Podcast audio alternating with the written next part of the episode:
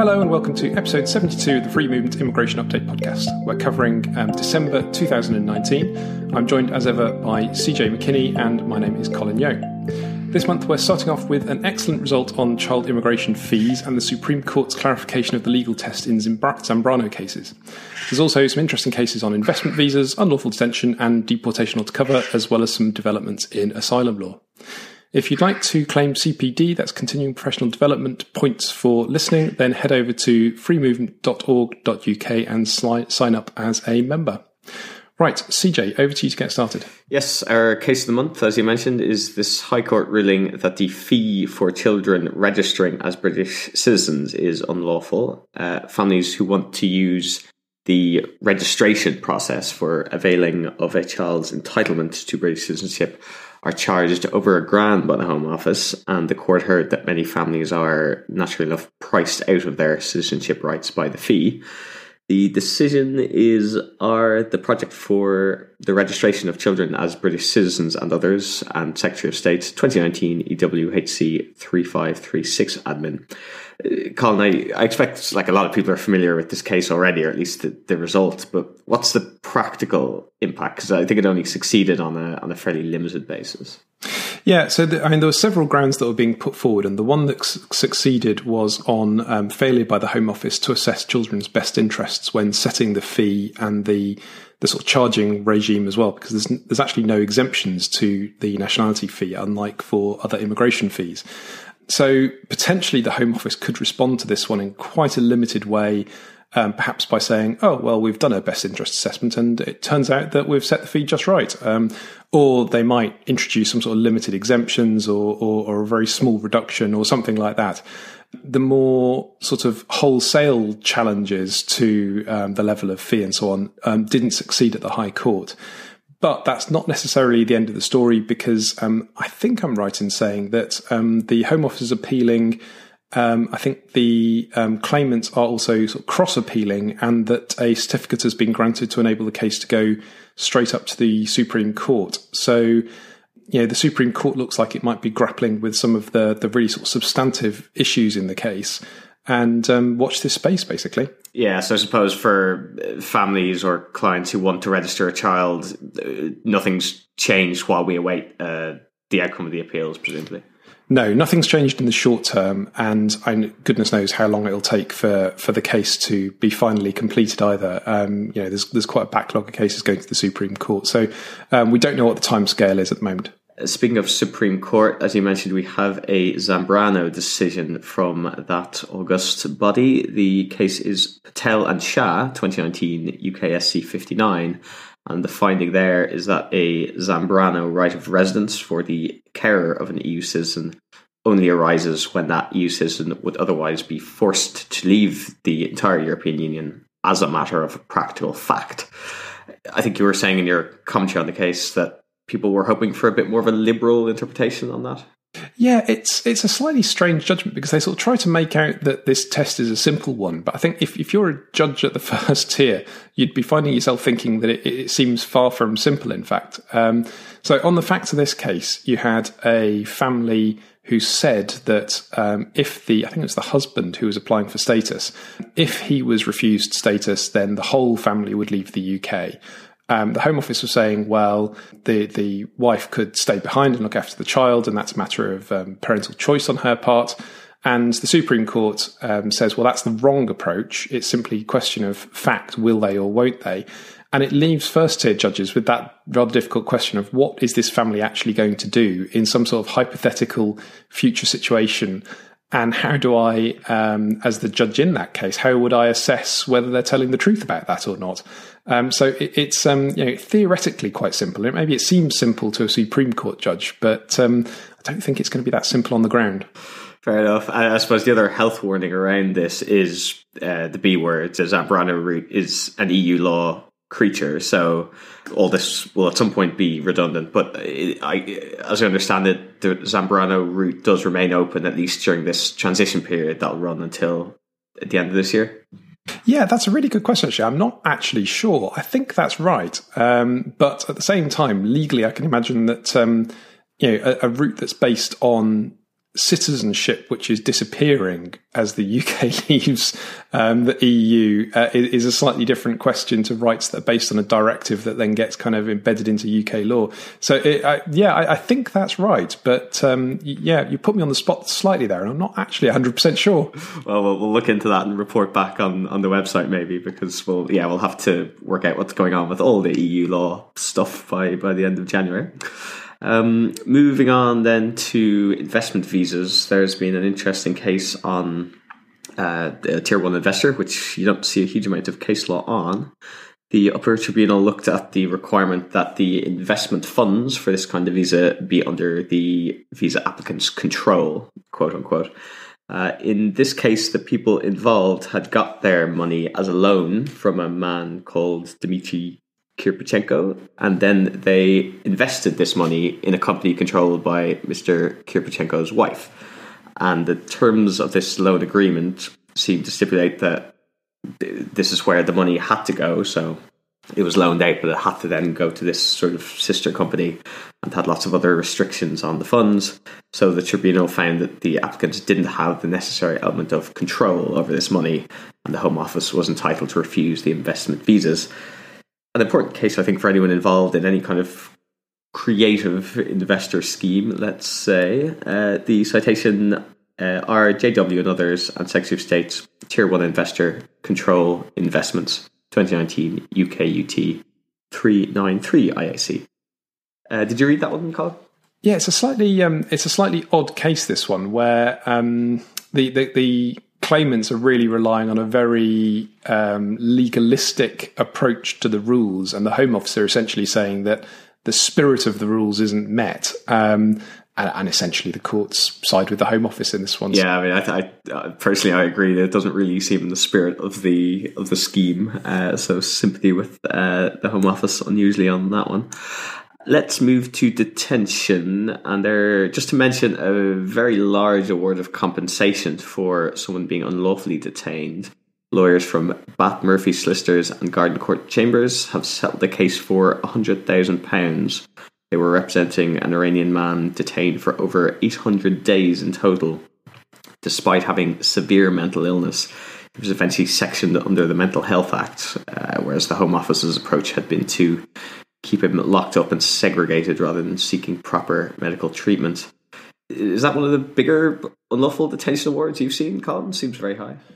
Yeah, I can't. I can't remember seeing a reward, a, a, compensation award any bigger than this one. And yeah, it's it's just it's so alarming and depressing that these cases are still coming through. You know, the Home Office is always saying, "Oh, well, that's not happening anymore. This is getting better. We're doing better," and it's just not true. And not only that, you know, they're, they're actually making the situation worse for these detainees, not just, you know, detaining them and, and some, taking some sort of minimal approach and, um, and so on, but actually making the situation a hell of a lot worse. And presumably that's why such a large award was made in this case. Absolutely. Turning to deportation, a couple of cases from the Court of Appeal. We'll start with the helpful one, which is about the public interest in the deportation of foreign criminals, which I think is embedded in statute. The gist of the case is that the weight attached to this factor can be reduced. So the public interest in booting people out where they commit crimes is a sort of a flexible concept rather than being fixed. The case is Akinyemi number 2, 2019 EWCA Civ 2098. Nick Nason, writing about this, says it's a return to the principles of the Hesham Ali case from the Supreme Court a few years ago. Is that, is that about the size of it? Yeah, and it's an interesting case. The, the facts are interesting as well. So, this is a man who was born in the UK and has lived in the UK all of his life, but because he was born in the summer of 1983, um, he wasn't born a British citizen. Um, if he'd born been born the year before, he he, he would have been. Um, because the, the 1981 Act only only came into force on 1st of January that year. Um, he also had, by the looks of things, um, plenty of opportunities to register as a British citizen, and, and, it sounds like he thought he was British. The Home Office thought he was British. He, he doesn't come across very sympathetically, and he's committed a, a, string of really awful crimes. But you know, this is the kind of case that raised that big question of you know, what, what, does it mean to be a long term resident who isn't a citizen? Um, are our citizenship laws failing if somebody in this position um, hasn't acquired citizenship? Why is it that um, a person in this position should be sent to a country they literally have no personal knowledge of whatsoever, simply on the basis of their parentage? Um, and why should that country be expected to host uh, a criminal that was you know born and bred in in this country here in the United Kingdom. So some pretty profound issues, and um, it sounds like the tribunal hasn't done a terribly good job dealing with them. This is the second time I think it's been up to the Court of Appeal. It's been remitted back to the upper tribunal for a sort of third attempt or something like that. So yeah, it's it's an interesting case on the facts. It's also interesting on the law, saying you know actually it's not quite such a simple exercise as, as some judges seem to think when you're weighing the various different factors in a deportation case. Legally interesting for sure, but in practice, does does it seem like the kind of case that would filter down at all and mean that judges would tweak their approach to these kind of cases? Well, I, th- I think probably we have to wait for a sort of final decision on this one. Um, it's the facts are pretty unusual. I think you don't come across that many people who've got um, who've literally been born in the UK and lived here all their life. And the, the, the classic sort of deportation cases we see, it's somebody who's been here for a long time, but they weren't born here. Um, sometimes they came as children, sometimes they came as as, as adults. Um, this is the first I can think of off the top of my head where we've had that kind of factual scenario.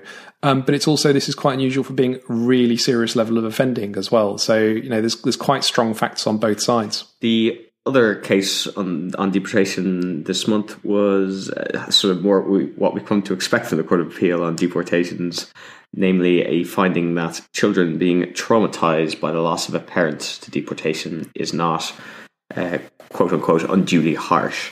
Uh, that's the finding in KF Nigeria 2019 EWCA Civ 2051, reinforcing a similar judgment in PG Jamaica from earlier in 2019. We'll uh, spend a few minutes on asylum then. The biggest development, I think, is that the policy of deliberate delay in granting trafficking victims leave to remain has been uh, declared unlawful. The Home Office practice has been to wait until any asylum application by the trafficking victim was decided before making a call on giving them discretionary leave to remain. This is this is confirmed victims of human trafficking who've received a conclusive grounds decision to that effect, but they're still left months or even years before their immigration status is regularized. The decision is RJP and Secretary of State's 2019 EWHC 3346 admin, and the charity the charity Kalayaan calls it hugely significant. Do we agree? Yeah, absolutely. And it's it, it's really hard to understand what the Home Office thought it was doing um, with this because it was basically for its own administrative convenience, and it was obviously harmful and damaging to genuine trafficking victims. Um, and it's, it's, another example of you know, the Home Office sort of talking the talk about um, caring for victims of trafficking, but a lot of their policies really aren't very helpful at all. And um, happily, this one's now been struck down. A tribunal case on internal relocation, then. Essentially, the finding is that all the Home Office has to do in an asylum case is assert that there is somewhere in the asylum seeker's country of origin that they could safely move to to avoid persecution at which point the burden of proof is on the asylum seeker to show that it would be unduly harsh for them to internally relocate. That case, MB, internal relocation burden of proof, Albania 2019 UK UT 392 IAC. Yeah, it's a slightly, um, it's quite a bold advocate who um, relies on an argument that the Home Office, um, the burden rests with the Home Office and doesn't present any evidence themselves on an issue like this. Um, and I'm perhaps that because there, there, was just wasn't any evidence. I don't, I, I don't know. Of course, it's, it's, really hard commenting on these kind of cases when you're not really closely involved with them. But um, I think, as um, as our write up says, it's not necessarily wise to take this case as um, a sort of precedent of any sort because of the lack of evidence that was presented on the issue. So um, it doesn't really set much of a precedent on the on the facts. Okay, it's good to good to clarify. The next case is a pretty ignominious defeat for the Home Office. It attempted to stop a refugee bringing his wife to join him in the UK because the couple had been separated when the refugee left Pakistan. Uh, they, they've since reconciled. The argument was based on a pretty ropey interpretation of the immigration rules, which the tribunal shot down. Essentially, the Home Office argued that the marriage wasn't subsisting at the relevant time, but that's not what the immigration rules require. They just require the marriage to be existing, which it was. They had merely separated, not divorced. The citation, uh, Sahibi, paragraph 3523, meaning of existed Pakistan, 2019 UKUT 394 IAC. And I suppose maybe just goes to show how creative Home Office officials can get in trying to refuse these asylum cases. It doesn't reflect well on the Home Office or the officials who who decided and then fought this case. It has to be said. Um, I mean, you know, what were they really trying to achieve here? Keeping a, a, a family member with a, a, you know current relationship um, out of the UK, um, relying on a, a, transparently weak, really frankly dodgy argument. It's just not a good look for the Home Office. Um, but you know, sadly, this sort of thing does go on a couple of quick notes on asylum then and, and jump in colin if you want to uh, comment further on them there is a high court judgment on when an asylum seeker's records can be disclosed in the family court which is quite niche stuff but it exists if that's ever an issue for anyone the citation is R and Secretary of State for the Home Department disclosure of asylum records 2019 EWHC 3147 FAM as in a judgment from the family division of the High Court. And we also wanted to give a mention to a really good briefing by Cynthia Orchards of Consonant on the new Home Office policy on statelessness. So, if you are handling statelessness cases and want some commentary on how the latest guidance differs from the old guidance, uh, check that out. It's on the website and it's called uh, simply the new Home Office policy on statelessness. Turning then to national security cases the uh, highly topical issue of revoking UK citizenship from dual British Bangladeshi citizens will return to the Special Immigration Appeals Commission, uh, SIAC. Uh, that's because the Court of Appeal has allowed the government to appeal about the burden of proof in these kind of cases. And basically, they say that once the Home Secretary has has satisfied herself that the person wouldn't be made stateless by citizenship deprivation, uh, the burden of proof then is on the the appellant to show that they would be made stateless, uh, which is all fairly technical. SIAC will uh, make another decision on on the facts of the case, but I suppose broadly speaking, it seems to make it a tad easier to strip citizenship from people. Yeah, I, I, I yeah, I, I, nothing nothing really to add on this one. Yeah, I agree. Also, uh, to do with SIAC, the court has uh, the commission has issued a note sort of chastising lawyers who appear in front of it uh, is perhaps the best word uh, for not following the procedural rules. This is a practice note published on 4 December complaining about a rise in the number of late and quote unquote improperly instituted appeals. It seems to be sort of aimed at inexperienced practitioners who might be new to SIAC cases. Uh, and that in turn may be because there are so much more citizenship deprivations taking place from the government and, and hence more appeals, more lawyers involved. Uh, so again, just one to be aware of if, if you are taking on SIAC work for the first time. And finally, uh, there is a upper tribunal case on procedure to flag. This has to do with CART judicial review cases and how to amend your tribunal grounds of appeal having succeeded in getting the High Court to overturn a refusal of permission to appeal. Now, I I only barely followed the sentence I've just uttered, Colin, uh, but it does seem to be a practical, a very practically important thing for, for these CART cases. Uh, the citation uh, MA CART JR effect on UT processes Pakistan 2019 UK UT 353 IAC. Yeah, practical is one word for it. Kind of mundane and bureaucratic and grumpy might be other words that we could possibly use in this context. Uh, we get the impression that the, the upper tribunal is pretty upset about um, the High Court granting permission in these CART cases. Um, so, and and this is kind of the tribunal going out on a bit of a sort of grumpy rant about um, the the procedural requirements and um, it's important guidance if you find yourself in the situation, but it's it's a pretty niche scenario. Um, doesn't happen a lot, Um, but you know, if if it does, then this case is here for you as guidance. Splendid. Uh, I think that's us then. Yeah, that pretty much wraps up um, December 2019. We'll be back with January in the next couple of weeks, hopefully. Goodbye.